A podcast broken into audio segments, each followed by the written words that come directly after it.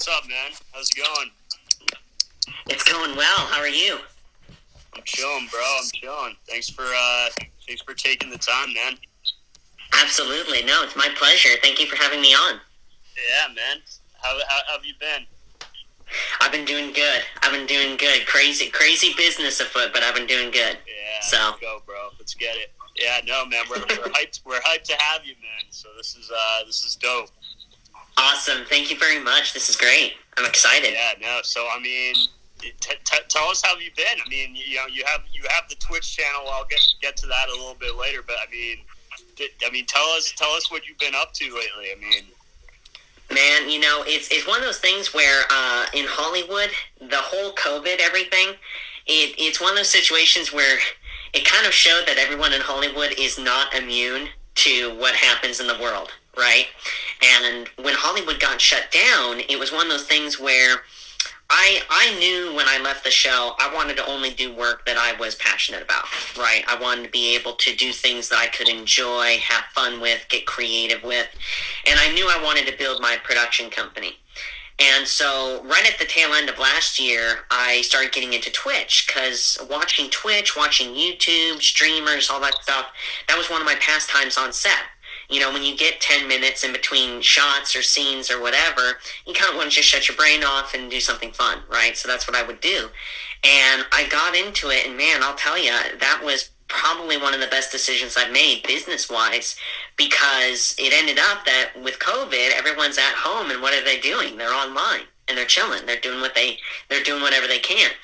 So that ended up being a huge blessing for me. And then besides that, Mom and I, we have our property here at my mom's house, and man, she's just been on fire with her hobbies, like what she's passionate about, our animals, our garden, things like that. And I get to help her, and she helps me with my production company. She's like my little director of photography, my photographer, everything. So it's pretty good, you know, it's good stuff.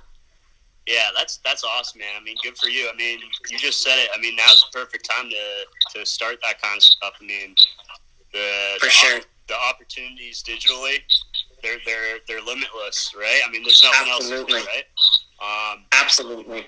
But I'm curious, man. I mean, you know, The Middle and all the other shows you've been in. Personally, one of my favorites, bro. But I'm just curious, man. Like, how did you get into acting and what kind of things influenced you to go in that direction? For sure. You know, it's actually funny because it's one of the things in my life that literally I fell into. There was no pre-planning. Mom didn't birth me and was like, he's going to be an actor. No, it was totally... I always say it was a God-led thing because that's the only way to describe it. You know, I was an above-age reader. I love to read with my mom out loud. We'd do little character voices and storybooks and stuff like that, and we'd have fun. We'd reenact things or act out things, and it was just something that was enjoyable for us both. And when I was 6, I became the poster child for my hospital. So I would have to go to banquets, make speeches, tell my story. I never got stage fright. I was perfectly fine with talking with a bunch of different types of people of all ages. And I mean, I was writing my own speeches too.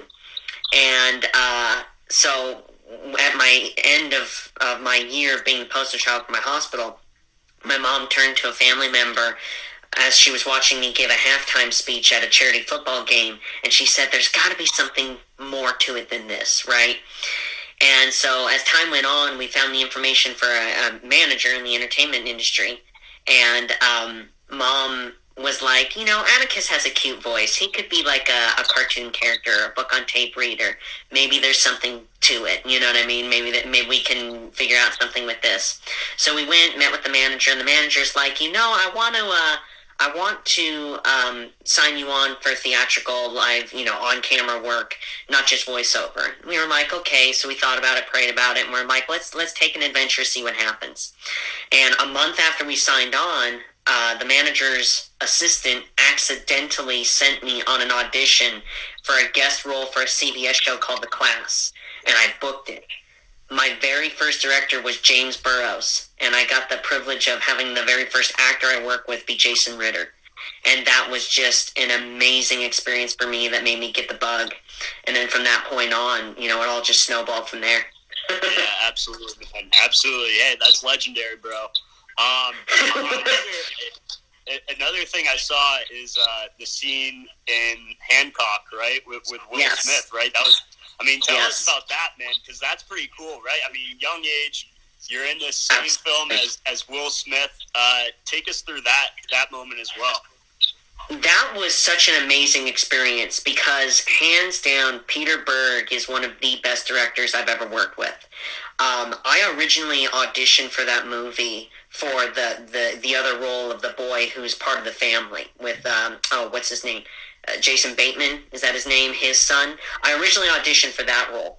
And after doing a couple of auditions and callbacks for that role, Peter Berg actually wanted to meet with me. And so there's little me going into his office at Sony. And I'm like, wow, this is big. You know, there's mom with me and she's like, this is big. We're here at Sony. This is nuts. So anyway, after speaking with him, he was like, dude, I love you, but I'm just a little bit scared of the physicality of this role. This role is kind of crazy. So what he did is he wrote that scene into the movie to have me be in the movie, which was an amazing blessing. Like, that was outlandishly cool. And being able to work with him and Will Smith is ridiculously nice. He's every bit as cool as everybody thinks he is in real life, right? Acknowledged my mom, said hi to my mom. Mom and I didn't wash our hands after we shook his hand for like 3 months, you know. And we were just so starstruck. And man, it was such an amazing experience creatively to work with them. And actually, really cool fun fact that not a lot of people know, but my mom was in Hancock with me. You can barely see her, but she was in the background as my character's mom in the movie. He even had Peter Berg even had her be in the movie too. So that was one of those really cool moments in my career, just all around. Yeah, no, absolutely, man. I mean, that's crazy, right? Like, at a young age, you know, you and your mom are in the same movie as Will Smith. I mean, that must have been surreal for you as well. Like, you know, for sure. I mean, you had a bunch of, you know, gigs prior to that as well. But I mean, that moment in particular, I mean, was there any sense of like, man, like, I just love doing this. Like, did you just know it could take off from there? I mean, when you're in that film with Will Smith and that, I mean, the opportunities are through the roof. Absolutely. You know, that's one of those things where that was really like a taste of Hollywood. It wasn't just, oh, here's a guest role or a commercial. That was the movie where that was my very first time walking a red carpet, was going to the premiere for that. Very first movie premiere, and that was one of those situations where it was like, wow, this is huge. And there's little me getting all excitable about everything. But it wasn't excitement for the glitz and the glam. The excitement was for the art of it and being able to work with really, really, really cool people that are just very creative and acknowledging of my own creativity. It was amazing. So yeah, that's incredible, man. I mean, and the rest is history, right? I mean, right. You had a bunch of other gigs as well. I mean, the Middle is obviously one of them. So iconic, man. So iconic. So I mean, tell us a little bit about that, right? I mean, tell us what that experience was like going into the audition. And I mean, what were your first impressions? So it's funny. The audition for the Middle actually came about 3 or 4 months after I got into the industry, after I worked on The Class.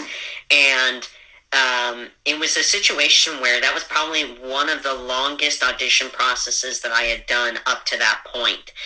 It was the initial audition, a bunch of callbacks and screen testing. I had to do 3 different callbacks back to back to back while I was sick.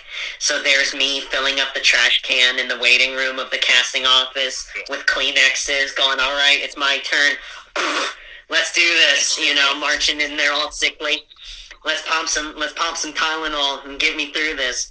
But it was one of those things where when I got it, it was so amazingly satisfying and such a unique experience. But what a lot of people don't know is that was for the first pilot. There was a pilot that happened, that was filmed and made before the pilot that you guys all know and love. And it was with a completely different cast except for me. I was the only one to be brought back. Originally, the mom was Ricky Lake. The dad was a gentleman named Lex Medlin and a couple other actors, but everyone else was different, right? And we filmed it, and it felt good. We were proud of it, but it didn't get picked up. And then, you know, the year and a half later, I get taken to lunch by Eileen Heisler and Diane Helene, and they say, hey, we're getting a chance to bring it back. Do you want to come back as Brick? And it's like, yeah. Why would I say no to that, you know? So it ended up being such an amazing experience. And one of the biggest questions that one of the more frequent questions that I get when I talk to people about the show is like, hey, what's your favorite episode or season or whatever? And what a lot of people don't know is that I could never pick one because each one was so unique and satisfying to complete. I could never pick one. So by the time my tenure on that show was completed, it's like, whoo, we won that race, you know. I got my PhD. Yeah. No, definitely, man, definitely. I mean, talk about, like, what the chemistry was like on set, right? Like, that show was on for nine seasons, so you guys all must have been pretty tight. Absolutely. Talk about that. You know, the chemistry on set, I'll be honest with you, there's chemistry where you definitely feel like a family where you're like, man, we're going to stick with each other for the long run. You know, it's going to be like The Office. It's going to be like, you know, all those other shows where they end up continuing to work with each other and you kind of form this group. The best way that I can describe it is we were family that kept having family reunions year after year after year, and then once the show ended, we all parted company. we just all went our separate ways. I haven't talked to any of them since the show ended. The only one I stay in communication with is actually a production assistant who's kind of like my buddy. He's a stuntman now. But besides that, you know, that's just the way that the cookie crumbled. And everybody does think, hey, you know, you played a family for so long. Aren't you guys like a family in real life? And the reality is sometimes that happens, but other times it doesn't. And that's just the way the cookie crumbled at least for me specifically and everything, you know? Yeah, no, absolutely, man. I mean, was there anyone in particular that you were more tight with on set than others? I mean... You know, really, it was actually the crew. I was definitely tight with the crew because what it is I love to learn. I'm a huge nerd. I love to learn. I have a passion for filmmaking as a whole. So, like, that's why I have a production company. I want to get into directing and writing and filmmaking, right? Not just being a character in the film. And so when I was there, especially in the later years, I made it my mission to learn from the crew, the people who make the project happen. I can talk with writers and I can talk with the actors all I want. That's fine. But I wanted to hear from the people who actually do the physical work, you know, the hammers, the grunts, the director of photography, all that stuff. How is it made? And so I really got a good education from them on what their jobs are, how they do certain things, what is their preference when working, what makes it easier for them, what makes it more creatively fulfilling all the way around, etc. And I think that's really important. I think that's important for anyone in the industry to know is, hey, don't treat these other people like garbage because they have to really work hard. They are just as crucial as the actor is, as the writer is, as the director is, right? So I really enjoy being able to communicate with them and get to know them and what their role is and how each role kind of makes the machine run, you know? Right. No, absolutely. I mean, did you guys ever, like, hang out offset, right? Like, with the cast, you know, I mean, or was it pretty, you know, strictly business, you know? Or, I mean, was there any times where you guys hung out, maybe went out to eat? You know, there were a few times where we were. It was mostly strictly business. I remember that Patricia Heaton, there was this one year where she wanted to have, like, everyone come together at her house. And I ended up hanging out with Patty, I think, more than any of them. I never went and hung out with anyone else. But Patty would invite me and invite the cast over to her house a lot for different events, which was kind of an interesting experience because when I would go to her house, I'm like, oh, this is what a $3 million house is like. Okay. So this is a lot to clean. I'll take my little hobbit home, you know, in the country. And it reminded me of why I don't want to live in the city. But it was one of those things, too, where it did expose me to a lot of different really cool things that... my time in the industry, there's a lot of my time in the industry where it's like, oh, I love that. I want to pursue that more. And then there's other parts of the industry where it's like, oh, that's a cool story, but I'm definitely not doing that again. No, I feel that, bro. I feel that. That's crazy. So you would go to Patty's house, like, a decent amount, like, you know, just hang out with her? Like, what was some of the... you know, would you guys just talk about the show and how you improve? Like, what were those? Pretty much. Like, there was this one time where she had an event where, like, all the cast and the writers she invited over to her house as, like, an end-of-summer shindig. That was kind of interesting and awkward. But there was the biggest one that I thought was really cool was I like world history. I'm a big history nerd. And I really enjoy history of the United Kingdom and the Commonwealth.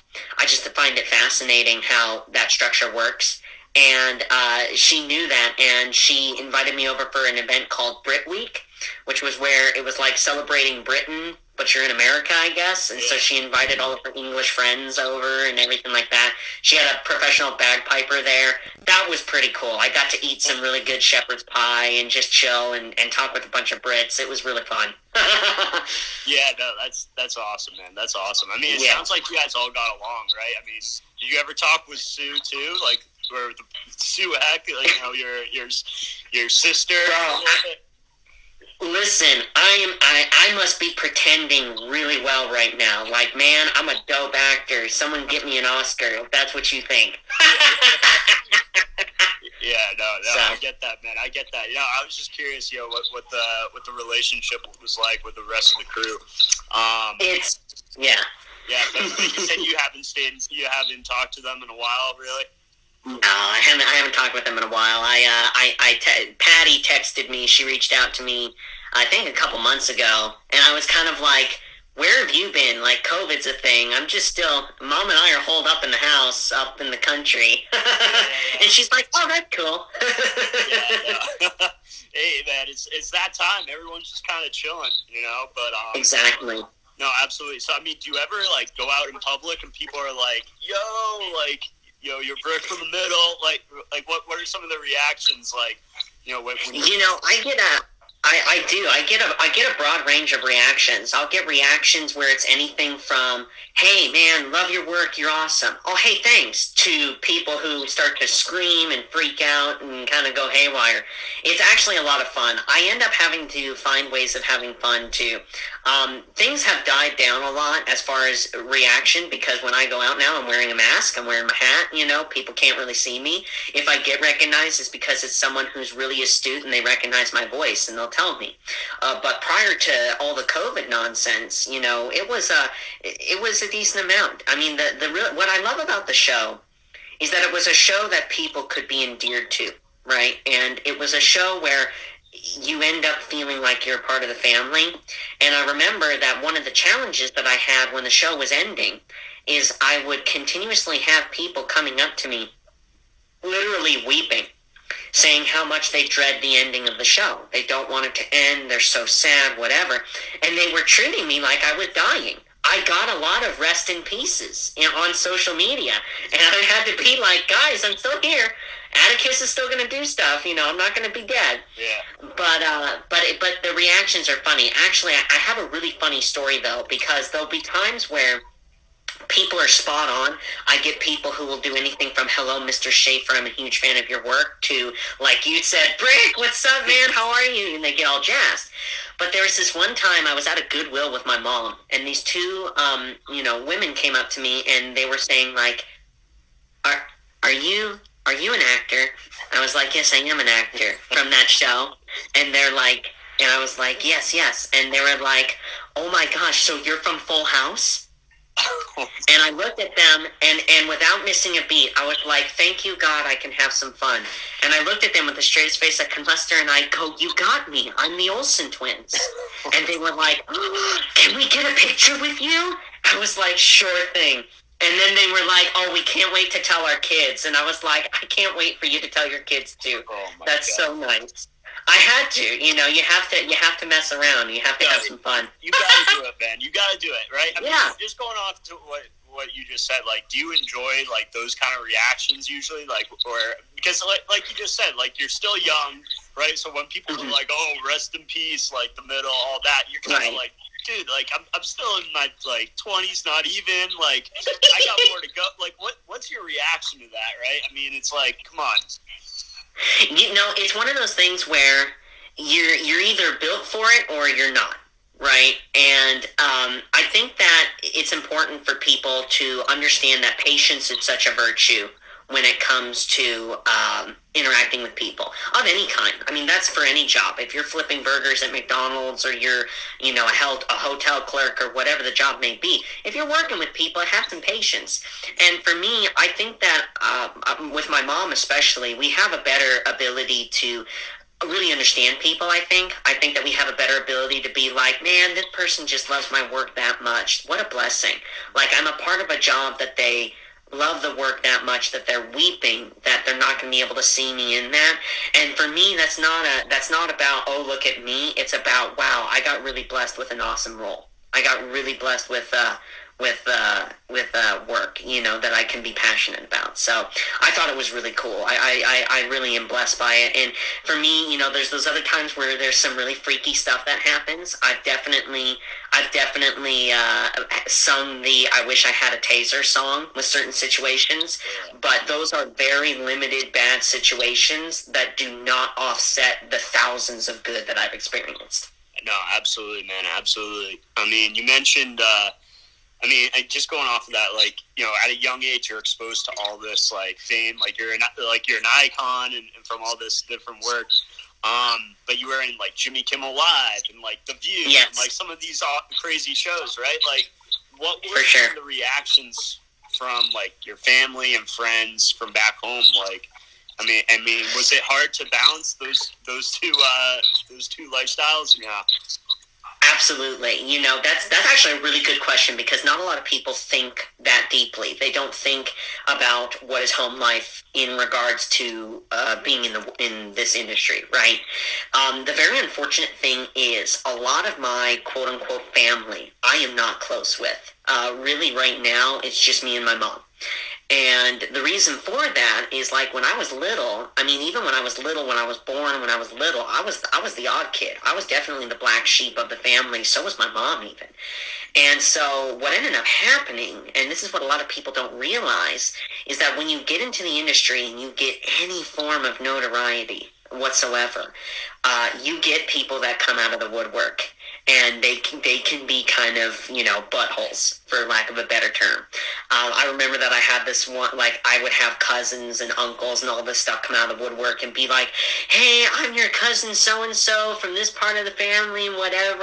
And I'd be like, I didn't even know you existed prior to today. One of my favorite stories that I always like to tell is on the Shaffer side of the family.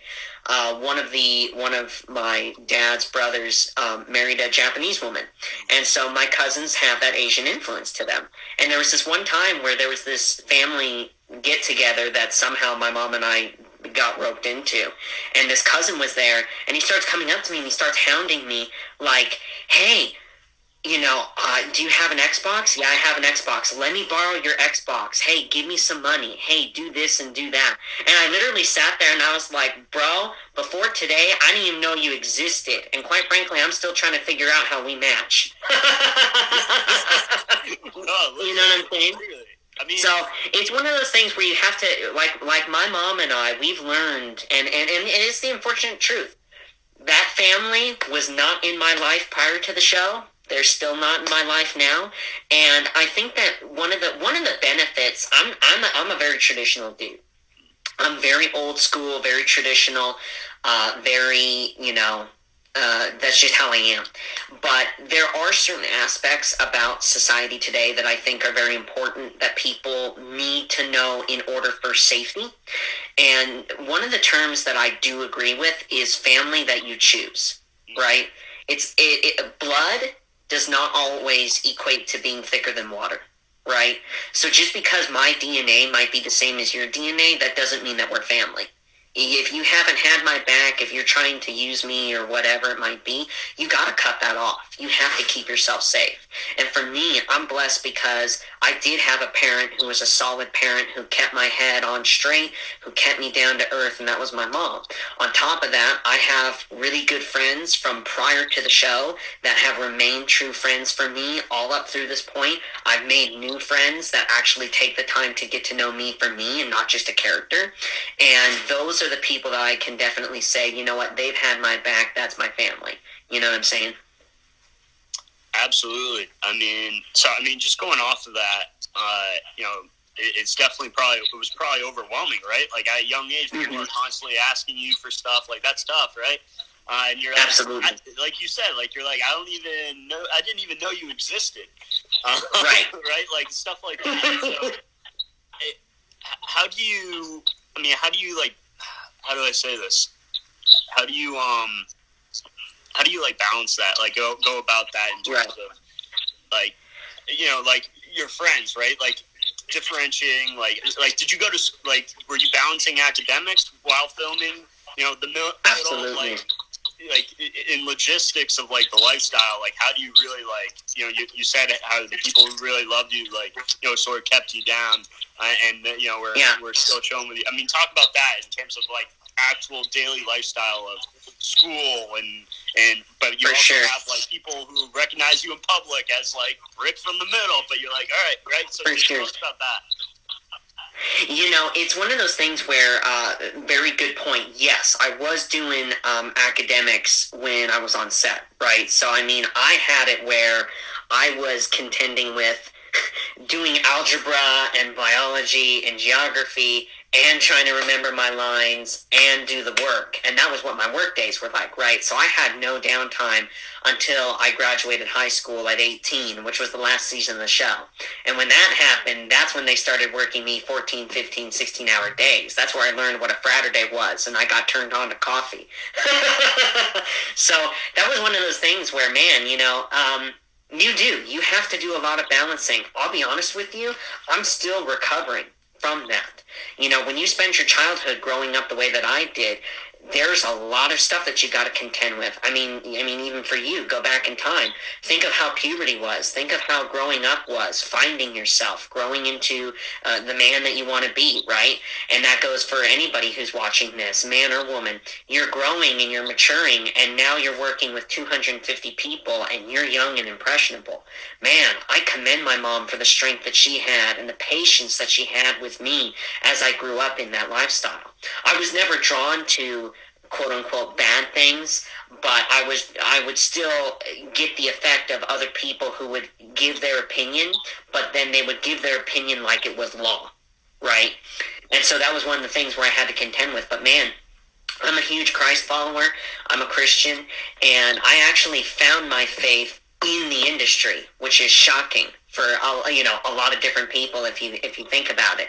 But man, when I found my faith, when I found Jesus and I gave my life to Christ, that changed everything. And that definitely gave me a ton of strength, a ton of courage, and my mom's strength in herself of not being a stage parent, not going, oh, you need to be a certain way, or hold on, let's get you written in more, or whatever it may be.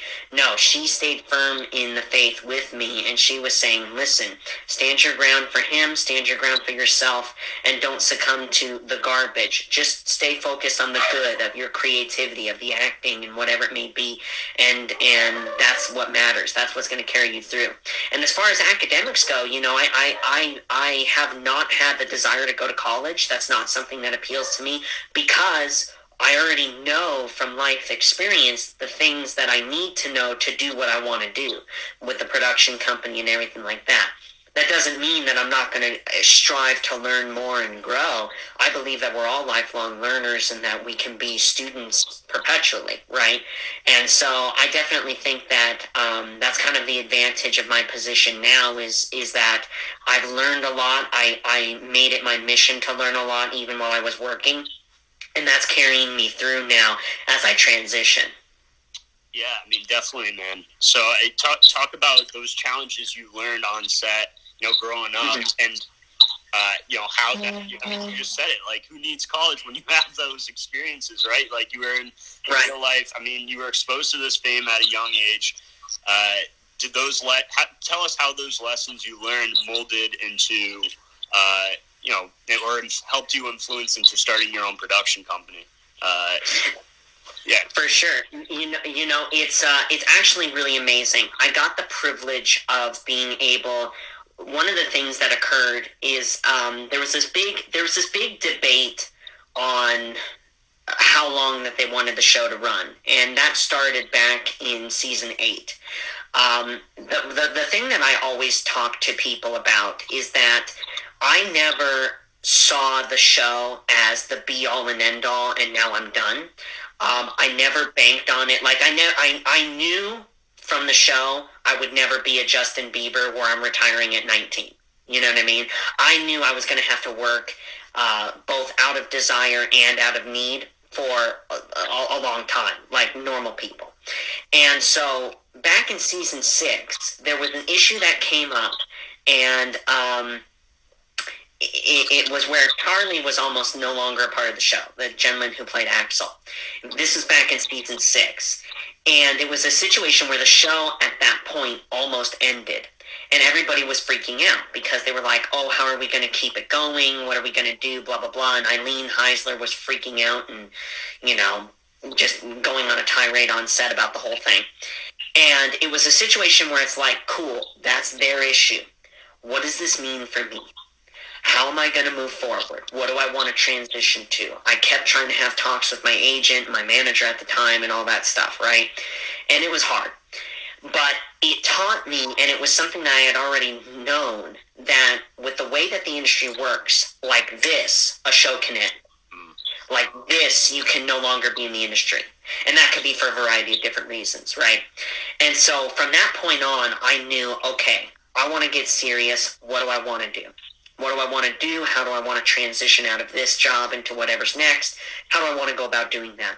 And that's where I really pushed the education thing. I really pushed let me talk to the crew, let me talk to these other people, learn about production, etc. Because I knew I wanted to transition into making my own stuff because I have a lot of joy in that. And it was a situation where in between season 8 and season 9, there was this big debacle of, oh, how do we cut costs so we can get the studio to give us another season and all this other stuff. And one of the things that my lawyer, who's a very good friend of mine, he helped me to achieve is he said, you know, Warner Brothers has a director's workshop. Let's get you in on that. You love to learn. Let's get you in on that. So the summer between season 8 and season 9 of The Middle, I had the privilege of being able to be involved in the Warner Brothers Directors Workshop. I got to learn straight from one of the greatest TV directors of our time. It's a woman named Bethany Rooney. And she's written books about directing, about the director's process, etc. And I was able to read it as part of the class. And I got to do everything from break down a script to do shot lists, work with directors of photography, and even at the end work with actors and create a scene. And it was one of the most pleasurable experiences that I've had. And I had Miss Rooney give me essentially a letter of recommendation. And she told me, you were born to be a director. If you have any doubt in your mind of what you're supposed to do, this is what you're supposed to do. And it was the most amazing moment of creative validation I've had probably my whole career. And so that really set me off on, okay, this is what I want to do. I don't know how I'm going to be able to do it, but Lord, I'm trusting you. And I created my production company at the end of that summer.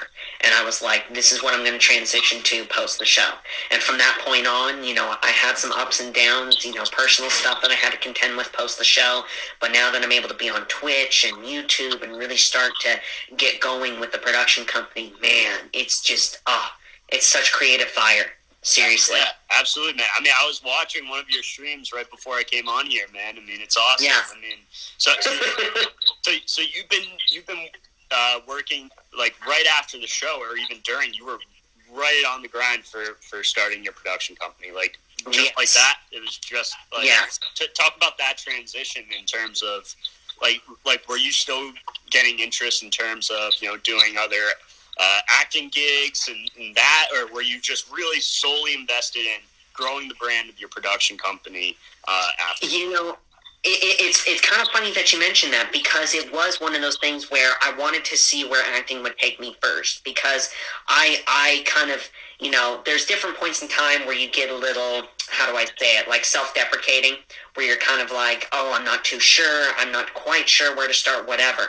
But there were several opportunities that came along where I was trying to get involved in a producing side of it as well as an acting side, met with a lot of different people, and I've read quite a few scripts for TV shows, movies, whatever, in the 2 going on 3 years since the show ended. And it was one of those things where it just didn't quite work out. Different things would happen where, it wasn't quite right for me. It wasn't quite right as far as the project's concerned, etc. And so it was one of those things where it was like, you know what, this isn't really right.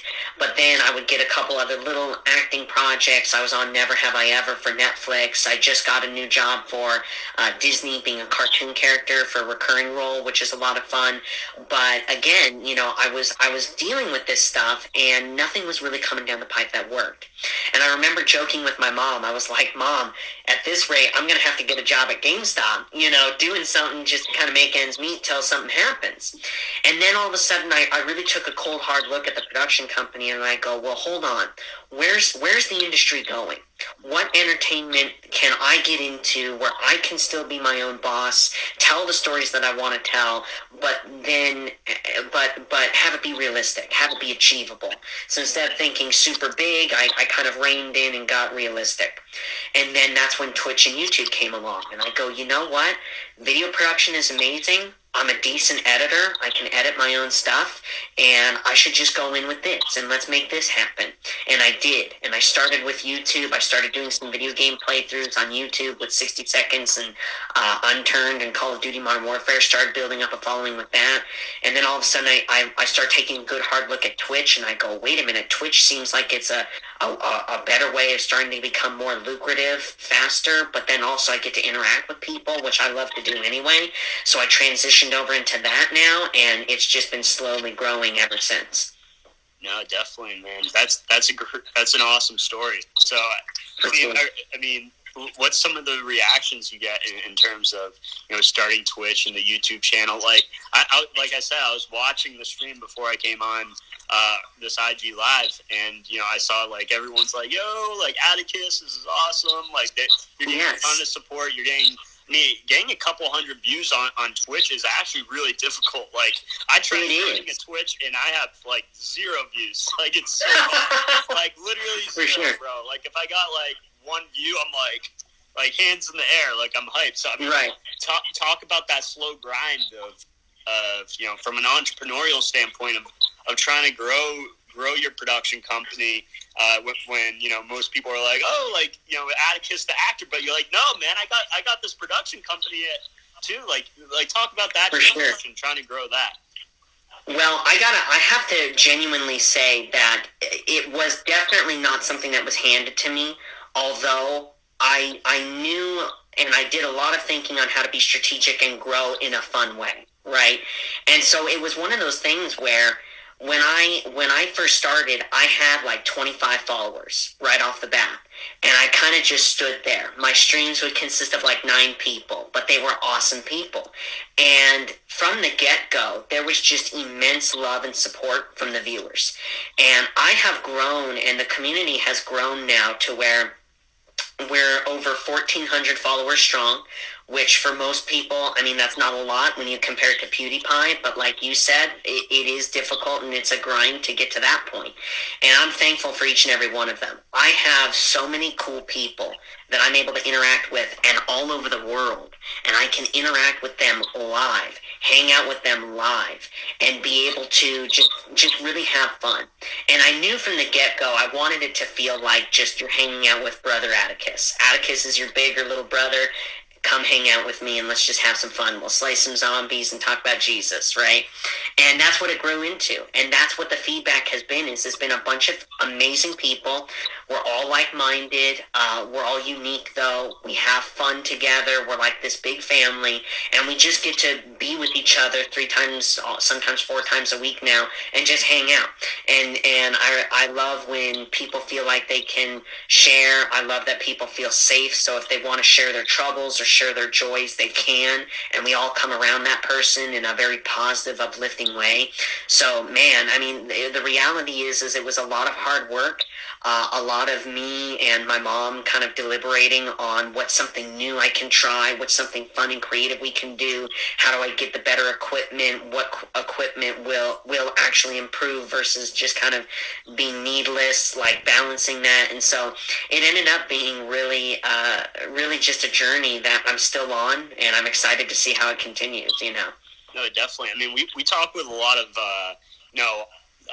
athletes or actors that go into, you know, their entrepreneurial route as well. So for sure. If you had to choose, this is going to be tough. If you had to pick your career in terms of growing a production company or, maybe your role in the middle, if you had to pick one or the other, one has to go, which one would you pick? See, that's hard because I really know that from the middle, it helped me with the production company. Like, I acknowledge the blessing of that, right? But if I were to say, okay, moving forward, it's one or the other, I would definitely pick production company. Because production company, I could choose to put myself in a project or not if I felt like I wanted to act and be creative in that regard. But then I can still tell my stories and explore other people's talent and be able to work with other amazing artists as well. Right.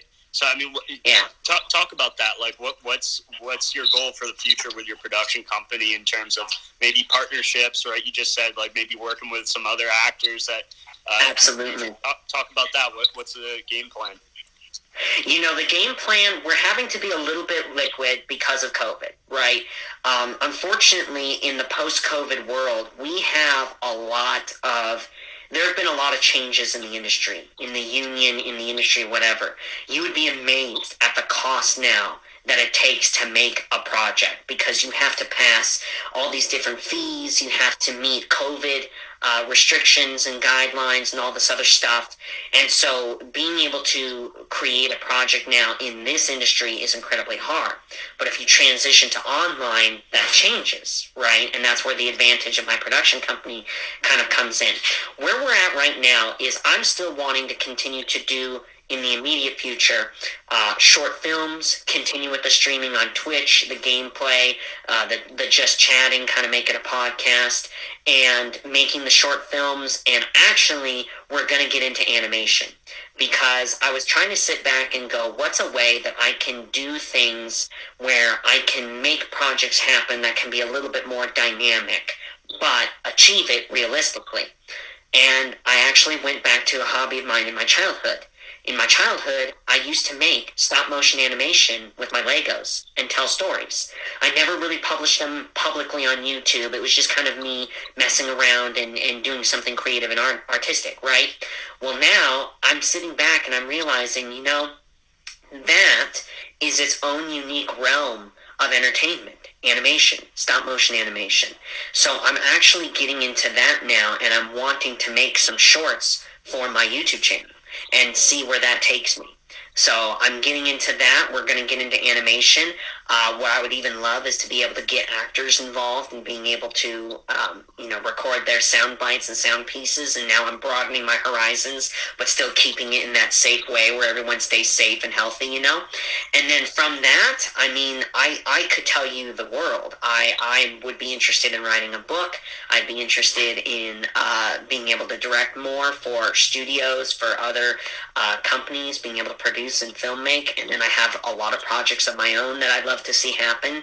So, man, we just got to kind of see how things shake out in the country and in the world. And after that, it's a matter of just what can I get dedicated to and grind out. Yeah, no, definitely. I mean, I guess one of the lasting questions I had, I mean, it popped up here, is someone was curious if you would be interested in recreating like a Middle 2.0. If you were to create a Middle 2.0 through your production company, like, would that be an option? Like, if you were able to get, like, a Sue Heck and you know, the rest of the cast in, like, Mr. Heck, Frankie, like, if you were able to do that and have them play, like, what would your reaction be to that? Listen, the thing with that, and that's an excellent question, but the thing with that is that I do not own the rights to the Middle. And that's one of the things that people need to understand is if you don't own the rights to it, you can't do anything with it. That's like Disney with Lion King, Lion Guard, right? I can't go, as much as I love the Lion Guard, I can't go and hire up the Lion Guard cast and go, hey, we're going to do a new version, because that belongs to Disney. Same thing with the Middle. It belongs to ABC and Warner Brothers, and that is their prerogative on if they want to make a spin-off, a sequel series, or whatever. If they called me up and they said, hey, we're doing a revamp, I would strongly consider it. But I'm at a point now where it would need to be interesting for me. You know what I'm saying? I don't want to go on set, be treated like the kid again, and then have no other opportunity to grow, because that defeats the purpose of what I want to do. I want to grow, do interesting new things creatively, right? Now, if they brought me on set and they're like, hey, we want you to come back as Brick, but we're going to let you direct one episode a season, I would definitely sign up for that. That'd be awesome. That'd be cool, because that's now me growing in other ways. It's me growing the production company. It's me growing in my skill sets. That would be cool. So, you know, that's one of those things where I couldn't give an answer until it started to shake out the way that it was going to shake out. Yeah, definitely. And you probably had that mindset, right? In terms of, like, you mentioned season 6, like, going back, like, you know, the Charlie who played Axel, right? Mm-hmm. You know, he was thinking about, you know, leaving. I mean, you talked a little bit about that. Like, you already had that mindset of thinking ahead, trying to create a production company, thinking long term.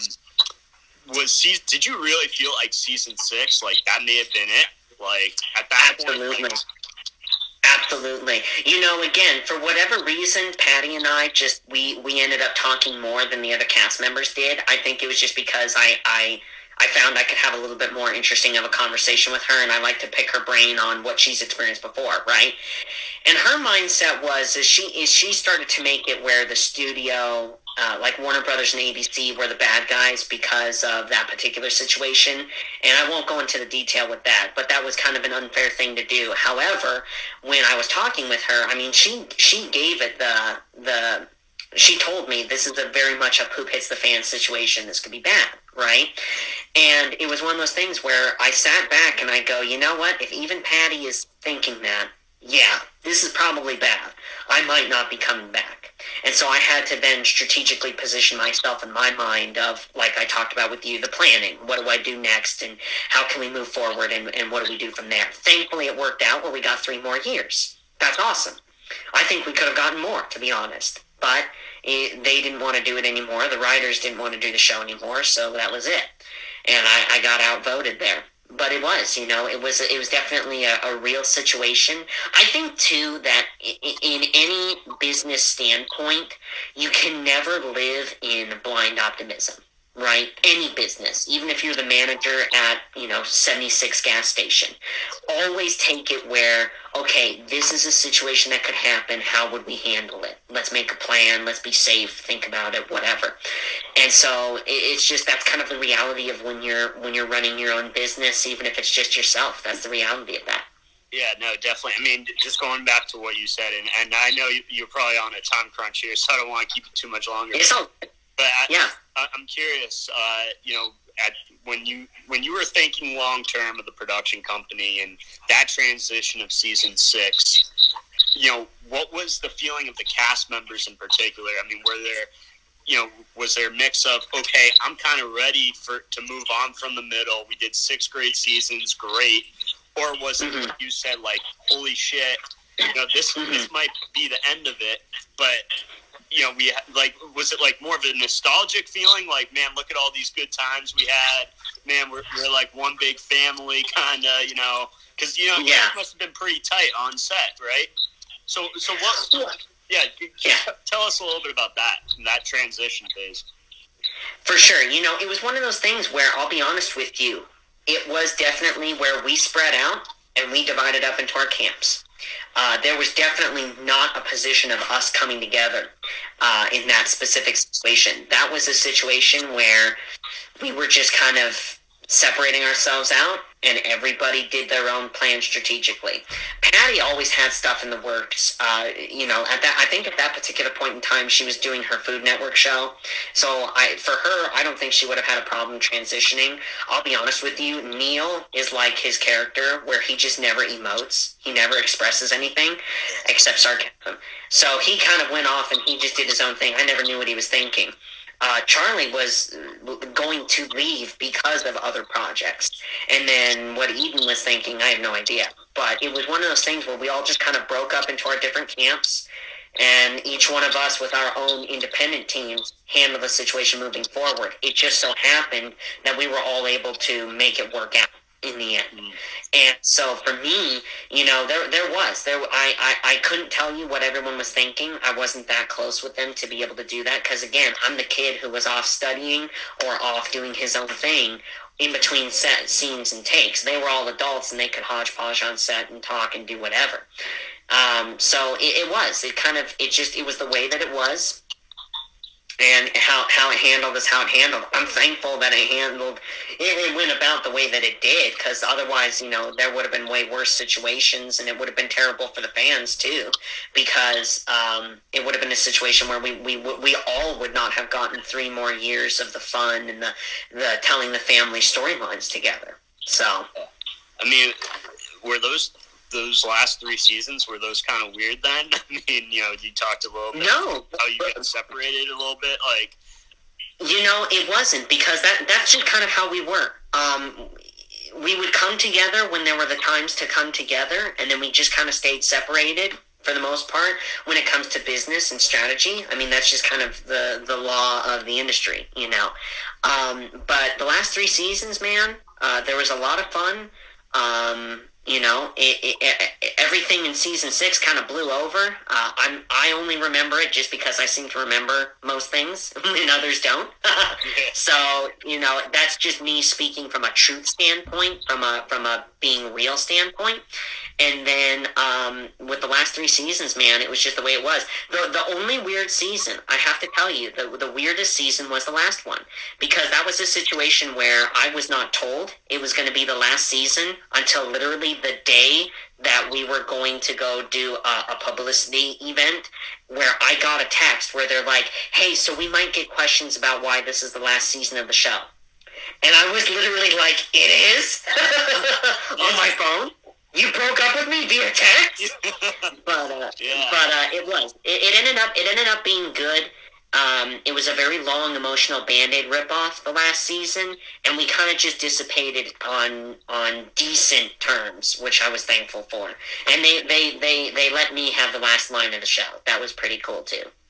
No, that's great, man. That's awesome. I mean, it was just like that, like.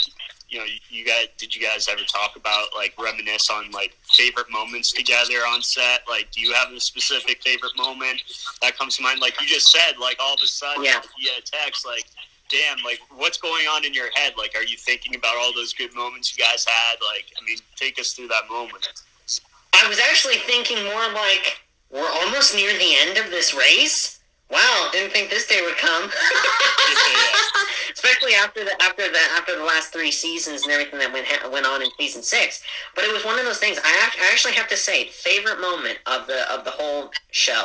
I have a lot of favorite moments. I have a lot of different things I enjoyed doing that unfortunately they cut out of the show, which is disappointing.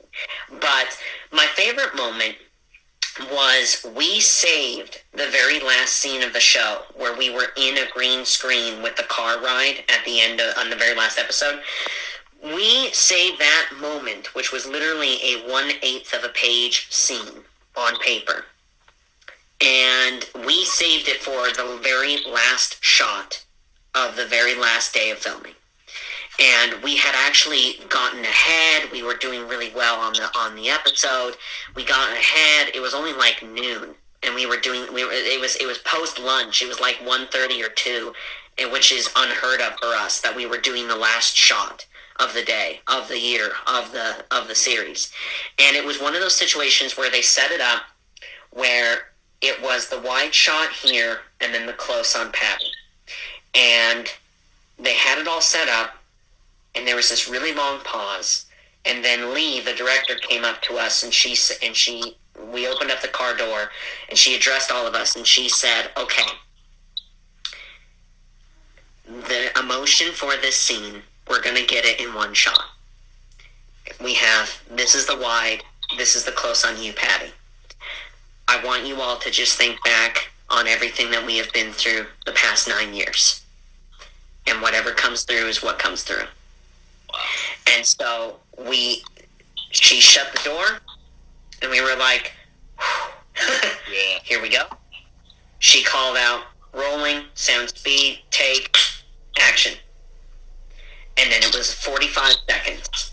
It was 45 seconds of us just sitting there emoting. And then it was cut, and that was the one time where the whole crew applauded on set.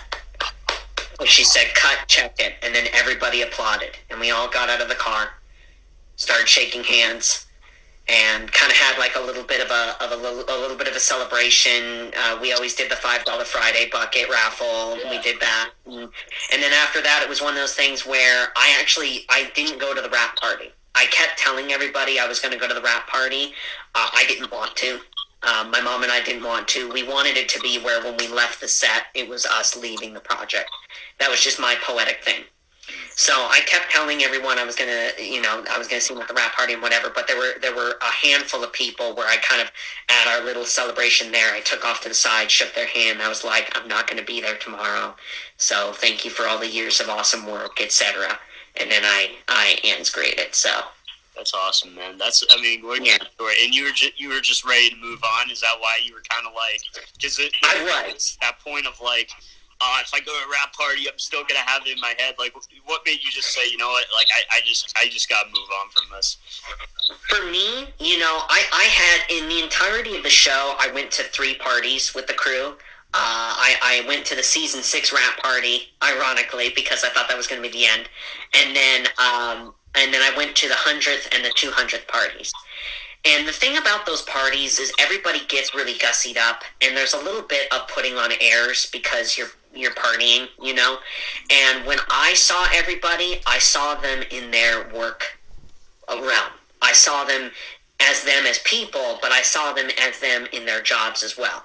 And that's how I grew up with them. That's how I knew them. And so it was actually really nice because we all of the cast members were able to say words with a microphone there on set. And I had that moment of just kind of thanking everybody and not telling them I wasn't going to show up, but I had my moment of thanking everybody.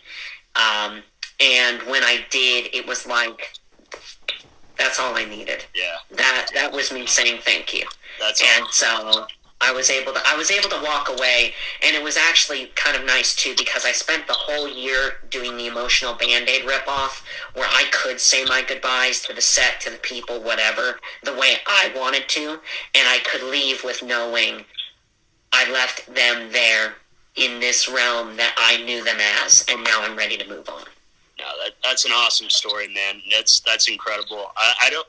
It's crazy. I'm actually like at the 1 minute mark because we've been on IG Live so long, but I have so many more questions. But I really appreciate you saying and telling us your story, man. I mean, it's crazy from being in the entertainment industry. And then, going into the entrepreneurial route, starting your own production company. Like, I'm getting comments right now, like, how were you able to balance school, acting, yeah, in the midst of starting a production company, all these different things? I'm 22. I believe you're 22 as well right now. Like, I can imagine. Like, yeah. That's overwhelming, So keep going, sure, man. If there's any way we could help, just reach out whenever. And, keep killing it. Thanks so much, Atticus. Hey, thank you, bro, and thank you guys to the viewers. You guys are awesome. God bless you guys. All right, check out his Twitch. Check out Atticus Vlogs. I mean, it's killing it, man. It's going up. So keep killing it. Peace, bro. Thank you. All right, have a good one. You too.